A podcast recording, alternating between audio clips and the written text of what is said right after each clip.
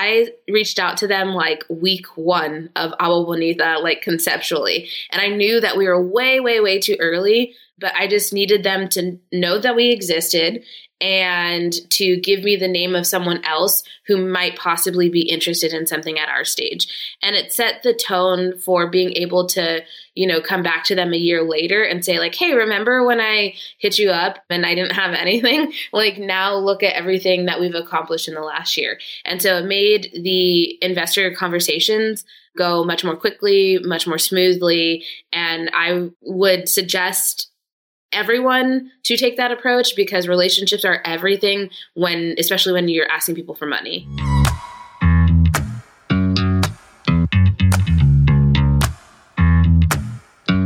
This is Evolve CPG, a community of purpose driven brand leaders who not only believe it better, but actively pursue it. As better products, better brands, and better leadership for a better world. Join our online community at community.evolvecpg.com. I'm your host, Gage Mitchell, founder and creative director of Modern Species, a sustainable brand design agency helping better brands grow and scale their impact.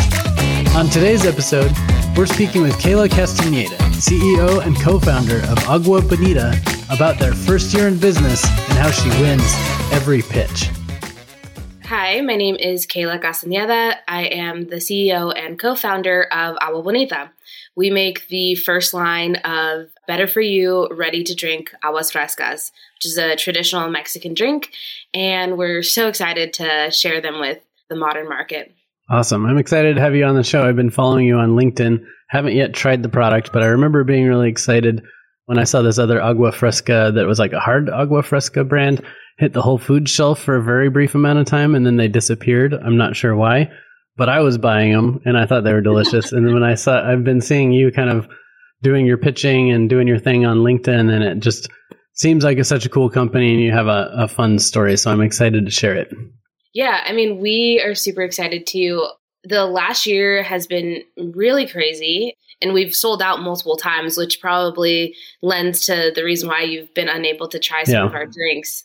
But yeah, I mean, we started about a year ago in July of last year was when my co-founder Erin and I conceptually started the company. But we actually didn't ship our first cases out until New Year's Eve of 2020. So we've been in the market for just under a year. And when I think about it that way and look back on, you know, everything that we've accomplished in less than a year's time, it's just like the most monumental year that we probably could have had as a new brand. Yeah, totally. There's a, a phrase I use a lot which sort of applies here and sort of doesn't. But it's um, people often overestimate what they can accomplish in one year and underestimate what they can accomplish in 10. And I think it's when you're in the moment, sometimes you feel like, well, I haven't gotten as far as I want. But when you take a look back, sometimes you're like, wow, I'm actually impressed with how far we've come. And this is just year one, you know, like imagine 10, 10 years in how, how far you'll have gone. So on this show, I, beyond just like sharing interesting stories of innovators, I also like to kind of show their career journey or how they got to where they are. When looking into your history, your work history, I thought it was really interesting that you started in hospitality and sports because I, I feel like often a lot of innovation and brilliant ideas come from people bringing their experience in one industry to another. So before we dive into CPG and hearing more about Agua Bonita, could you tell us a little bit about your background in the hospitality and sport industry? Yeah, so it is kind of interesting how I ended up here. I mean, I felt like that's how all good stories start. But I moved to New York City when I was about 17, 18 years old. I think I just turned 18 for college. And I am from a very very small town like where everyone all the generations have gone to the same high school it's the only high school in town you know like that kind of small town yeah, vibe totally. so new york city is like the exact opposite of where i could have gone to if i if i wanted yeah just a total 180 from where i'm from and while I was there, like every broke college kid, you know, you start working in restaurants and stuff like that. So I was a hostess, a server, a bartender, yeah, just making money. But in New York City is where it really opened up my eyes to what a culinary experience can be like. just aside from like, yeah, you know, you have your family gatherings and your cultural traditions and things like that. But when you go to a big city like that, you really see the artistry behind like food and beverage. And so that's where my interest was really piqued. And then I was working at this like high end restaurant on Wall Street and a lot of like sports executives used to come and dine uh, there because okay. it was like a upscale sports bar basically and my family is a huge sports family like my dad was drafted to the mlb um like out of high school so what? we were cool. yeah we were just like really a huge sports family so I loved baseball and the Yankees execs I got to connect with would come in and they were like, "Hey, you're actually really good at your job, um, and you know we have an opening, and I think that you should apply." And I was like, "I'm down. I'm totally down. Sold, like yeah. this could not get any better. Like you did not have to tell me twice." Applied, got the job, started working with Major League Baseball in a few different teams in a few different cities, but throughout that whole process, so I worked a lot in like the sales side of stuff, and I would always get kind of caught up in the food and beverage side of that business. You know, like there's concession stands, there's special events, like I mean, drinking in and of itself, just like the alcohol industry that goes with sporting events, is so huge. And I realized I really had, you know, still that interest from my time in hospitality. And so I started working, yeah, with like brand partners, ended up working with Starwood Marriott, and then eventually found my way to Coca Cola. Who better to get a beverage business education from then Coca Cola? And it really was like a culmination of all my past jobs of like, yeah, working in hotels, working with sports, working in restaurants, just kind of dwindling down to Coke. And so I did like business development for them in California did that for a long while. And then after a while of just learning the ropes and really learning how to grow, not just like a brand, but like a portfolio of brands and a region and just the corporate thinking that goes behind that kind of stuff, I wanted to work on projects that I felt closer to. Because obviously, Coke is a huge corporation, and you might have a great idea, but that's probably not going to get implemented unless you like have the CEO on speed dial. So I left Coke and I started consulting for startups, um, like hospitality startups, beverage startups. And one job that I took, I said yes to the same week that the global pandemic started. So it was a oh, terrible wow. time to say yes to a new job. And within a few months, that company just like ended up closing its doors. And I had met who would be my future co founder during that time. She had left for maternity leave as I came on. And yeah, so July rolled around. We were out of jobs and we had time on our hands. We didn't know, you know, what the pandemic was really gonna be like at that point. And I decided, like, I have this cool idea and would you want in on it? you know, just kind of like courting one another. And yeah, and then that's really when Agua Bonita was born. So we joke and say, like, when life gives you lemons, make aguas frescas. Um, because it was just one of those, yeah, one of those experiences where we were in a tough situation. We didn't know what was going to come to us. And we decided to just like go all in. And it was kind of like a now or never thing. I feel like so many entrepreneurial stories start with some sort of like disaster scenario where something happened, they got laid off or had a health problem or their kid had an allergy or. Something like that. So your analogy of like when life gives you lemons, make agua bonita or agua fresca mm-hmm. makes total sense because I feel like that's a lot of origin stories for starting something because it's when you truly firsthand experience a problem or something like that that sometimes give you inspiration to innovate, right? But also Absolutely, when you've got yeah. like nothing left to lose, it's so much easier to start a company than when you have like these golden handcuffs of this perfect corporate job with amazing benefits and so on and so forth. It's hard to convince yourself to take the risk to dive in and become an entrepreneur. But when you have that yeah, free space and that time and time to think about problems, then of course solutions come more easily. Yeah, exactly. And like you know, people ask all the time, like, oh, like, how did Agua Bonita start? And I'm like, I honestly, there's like, our origin story is twofold. Like, in one way, the company physically started because, you know, we were in between a rock and a hard place and without a job. And, you know, yeah, we had the time to start it. Then, yeah, then there's this cultural origin story from like my family and the way that Aguas Frescas played a role in my life and growing up and you know the the customs that we have and so yeah so it's just really like converged the two that's cool you kind of mentioned this startup phase and you are kind of still in that you know being one year in but i know that also a lot of entrepreneurs often have to make this decision at some point between continuing something as the side hustle that maybe you kind of automate as much as possible so you can get some just cash flow on the side of your full-time gig or whatever but or making the switch to jumping in full-time and trying to get a salary out of it and grow it quicker. And i think from some posts i've seen you make on linkedin you've somewhat recently kind of had to make that decision. So can you talk a little bit about what it's like to do kind of like the bootstrap from side hustle to full-time kind of experience of making that decision and then how you how you're going about like fast tracking it? Yeah, so we actually just recently made the decision, I would say, to like draw a salary, but it has never been really a decision on whether we were all in or not because we didn't really have any other choice yeah. um, because we already didn't have jobs and it was the middle of the pandemic. So we were really like all in from day one.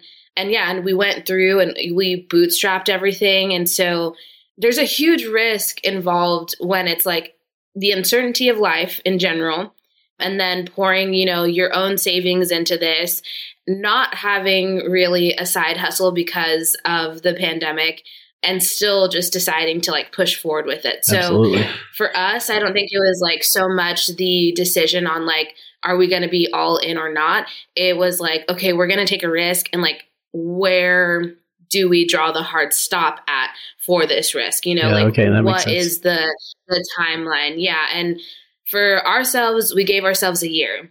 We said, you know, we will do this for a year, and if by you know X date we are unable to like draw a modest salary from this, then like this will have to become a side hustle and we will have to start like looking for other things and stuff like that. So, yeah, in our case, I guess it was a full time job from day one. And we really, yeah, had those goals in mind at, at like the inflection points that we wanted to hit for ourselves. But bootstrapping is difficult. It's difficult. yeah, I, I love that because sometimes, like, when you're doing the, side hustle thing where you've got like a consistent paycheck that's kind of keeping your life going and then you're doing this hustle on the side it can be hard to to make enough progress because you just don't have enough hours when it's a side hustle or maybe like people aren't as willing to go on that journey with you because they don't feel like you're fully committed yet and so on and so forth. There's a lot of ways that you can get tripped up that way. It's nice because you've got security but it's harder to like really test it out. So the fact that you dove in first and said, we'll give ourselves a certain amount of time before we pull back, I think was a smart strategy because you could go all in and really see if it's going to work. And then, you know, setting that timeline for if we don't yeah. hit it by this point, you know, let's think of other options. That's cool. Yeah, absolutely. And it was just one of those things where we would not have accomplished what we have accomplished in the last year had we not been working on this full time because we both have little ones and like that's a job in and of itself. Like i mean obviously you know i get interrupted even just trying to do like a podcast.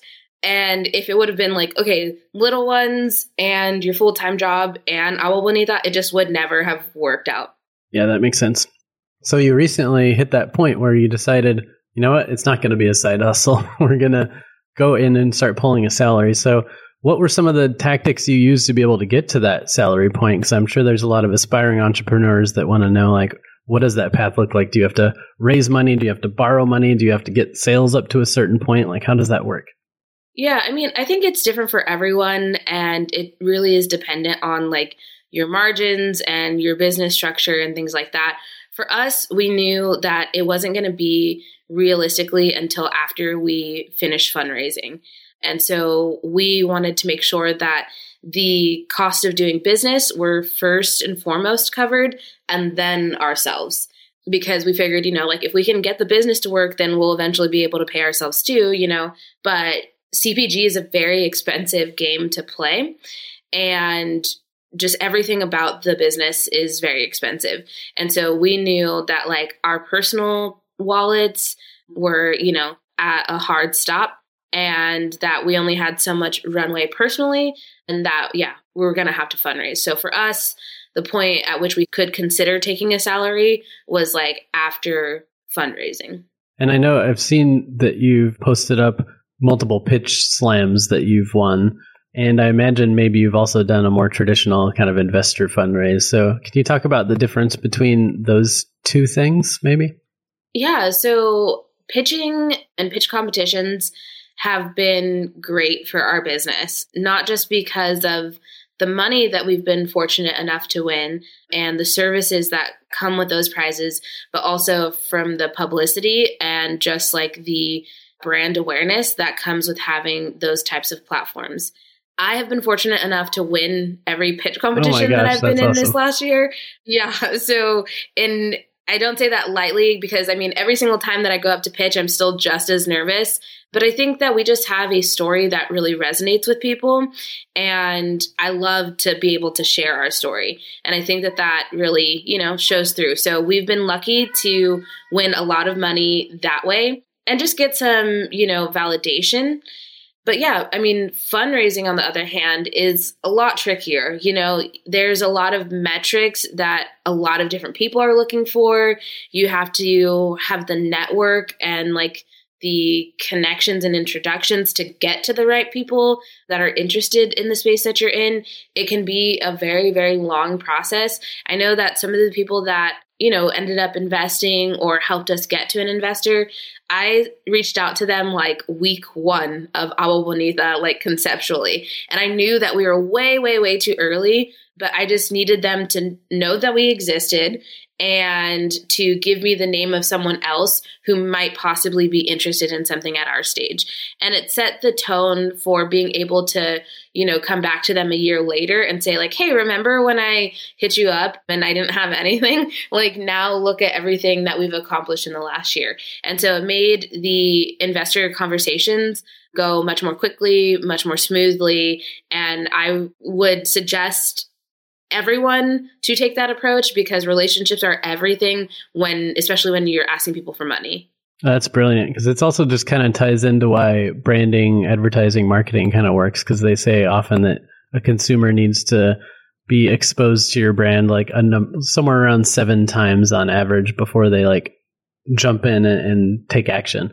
And I, I imagine it's similar with like investors and i have heard from investors that it's a whole different scenario if somebody comes to them fresh and you know you're looking at the numbers and you haven't heard of them you don't know their backstory you don't know progress etc and you're just trying to evaluate them on the spot versus you've seen their journey because they've updated you they kept you in touch and then they finally come back to you when they're ready for that ask i think that that's a whole different approach and it makes sense yeah it's it definitely paid off for us that's awesome. So you've done both traditional investing and winning all these pitch slams, which is amazing. So how did you get so good at these pitches? Did you have experience giving presentations, pitching? Did you do Toastmasters, or was it really just about the fact that you've got like a really exciting product idea that's that's different? Yeah, no, I I don't know what Toastmasters yeah. is, so I might ask you about that later. Growing up, just in general, I've always liked to have a stage and have a platform to talk to people. Like I said, I think that there's a element of authenticity to our brand and that that is what people are looking for when you're going into these pitch competitions. Like you know everyone can say the biggest and greatest numbers that they have or you know like oh this company we're going to make you billions of dollars. You know what i mean? Like everyone can say those things but like not everyone has a brand story and like a vision and the like transparency and authenticity that I think like lots of viewers and judges are like looking for. And then obviously you're going to get the hard questions about like the metrics of your business. But like if they're not even interested in what your business does to begin with, like you're not going to get to the point to answer those questions. So I think that a lot of our success has just been like kind of being able to relate to people and yeah, be really transparent with people. That's cool. I think that aligns with what I've seen. Uh, Simon Sinek, who was a famous kind of TED Talk, but also has kind of written from a perspective of this idea of starting with why, because his philosophy is if people don't know why they should care, they don't care about the rest of it, the what and the how, etc.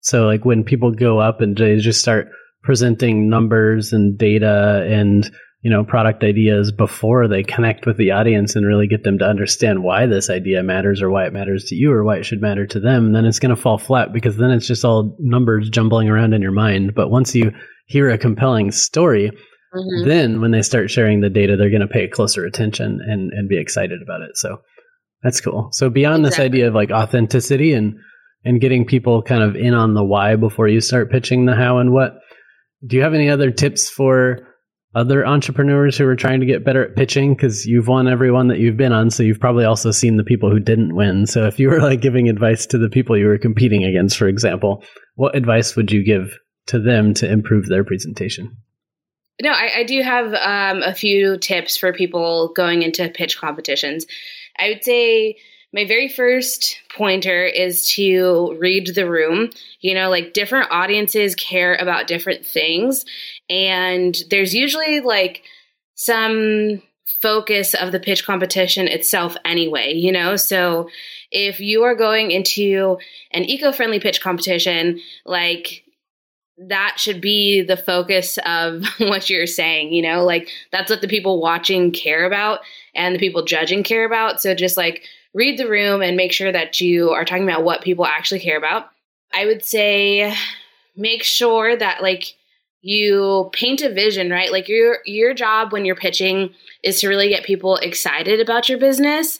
And so I think it's really easy to get lost in like the details of your business and like the small numbers and the metrics, but you have to like realize what might be exciting to you is really not exciting for people outside of your business to hear about.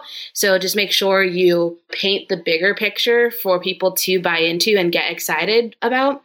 And then lastly, I would say to practice your timing because you are given, you know, a set amount of time well beforehand. So like practice your pacing and go through it a few times because the worst thing that could happen is that you don't even get to that like big finale. You don't get to that last big point because you didn't finish in time. And it just makes you look like you didn't prepare well and just unfinished, like unresolved, you know? So I would say just like practice your timing and make sure that you're able to finish in the time allotted.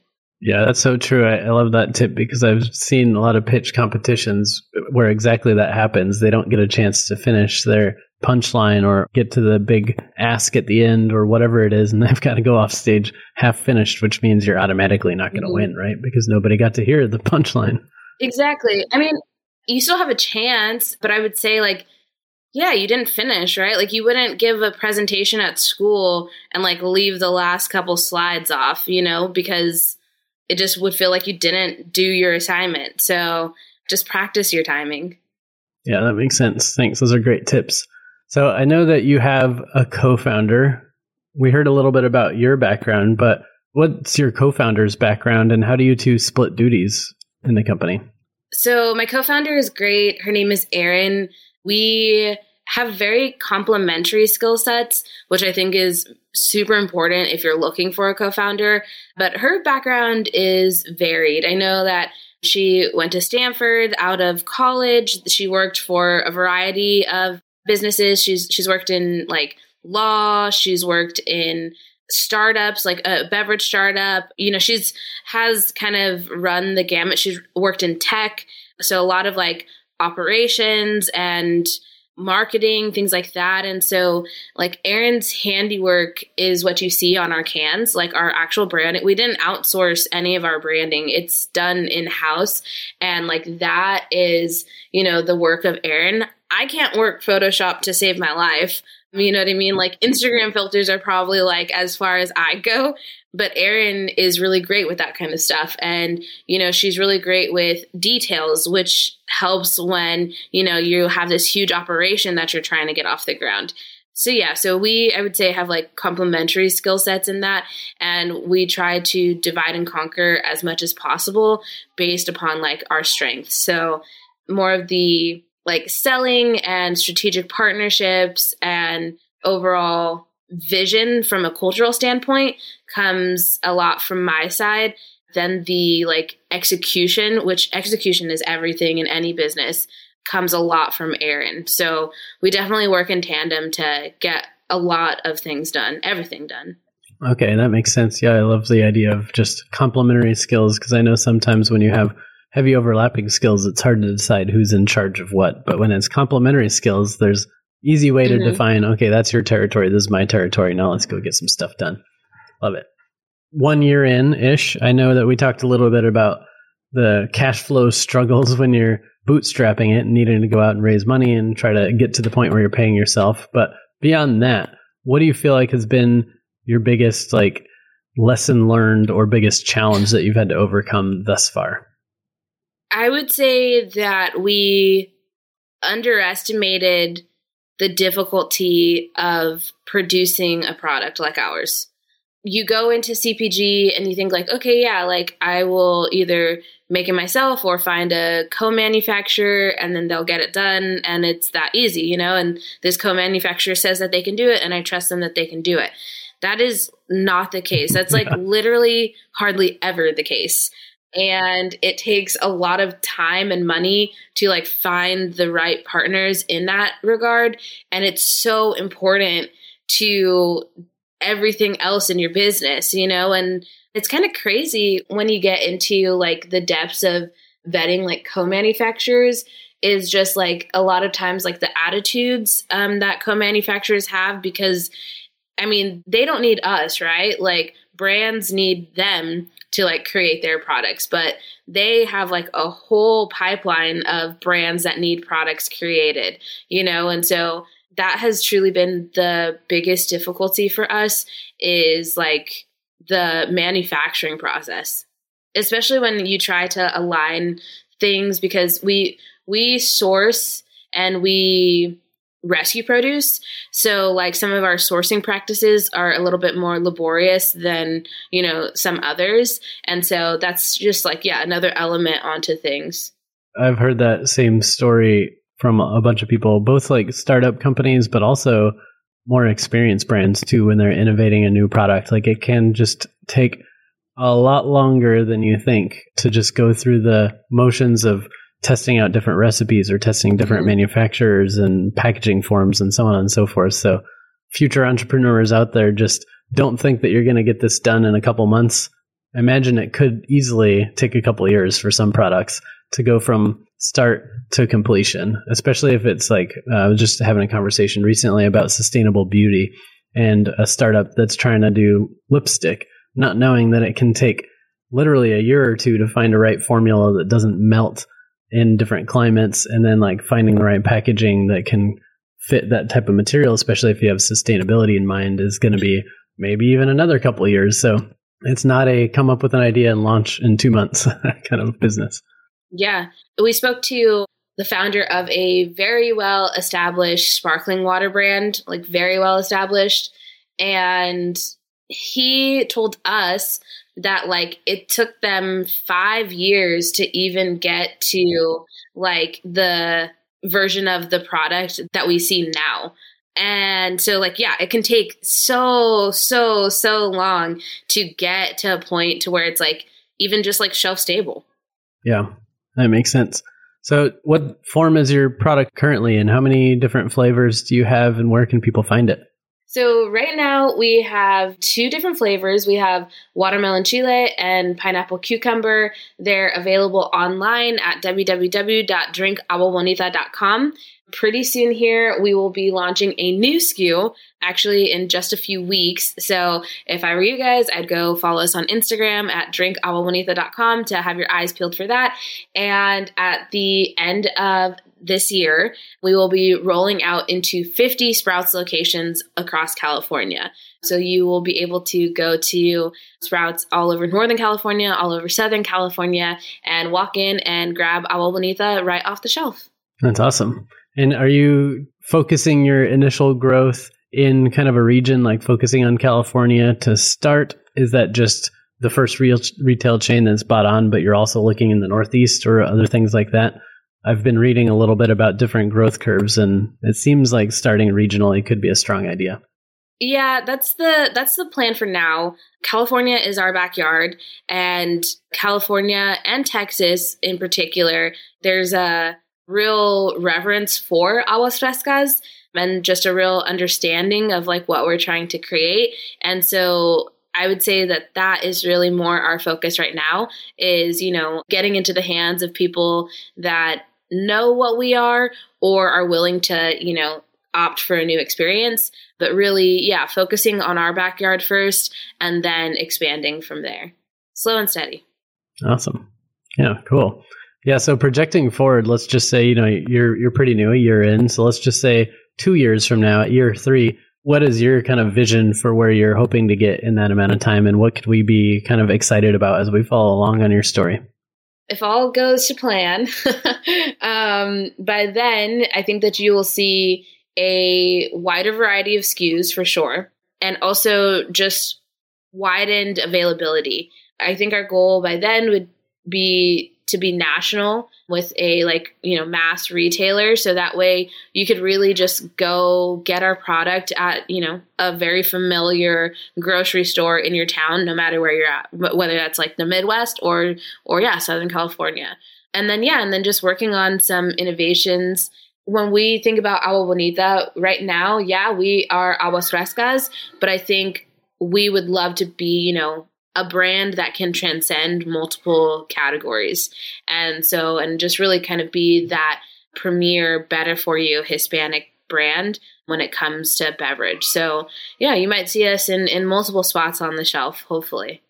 Well, that's exciting. I'm looking forward to following along and really appreciate you coming on the show and sharing some of your journey and lessons learned so that others following in your footsteps can uh, learn and we can all get there further, faster together. But also, I'm just personally excited about your product, like I mentioned before.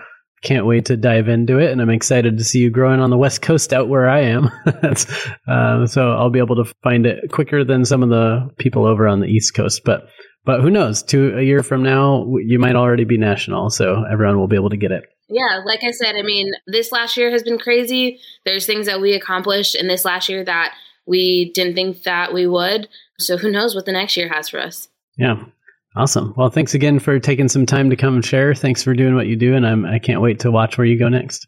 Thanks so much for having me. Subscribe to our podcast and YouTube channel for more innovator interviews, expert advice, and leadership discussions. If you like this episode, leave a heart, thumbs up, or review and share it with your colleagues. As an ever evolving show, we also love feedback, so send us your thoughts or ideas for who we should talk to next to evolve at modernspecies.com. Business can be a powerful force for good. Is your brand living up to its full potential? Go to evolvecpg.com to learn about our new impact workshop, Exponential Good.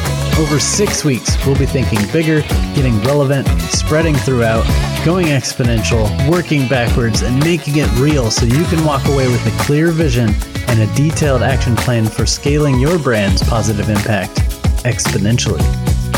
Thanks for listening. If you'd like to learn more about Kayla or her brand, go to drink aguabonita.com.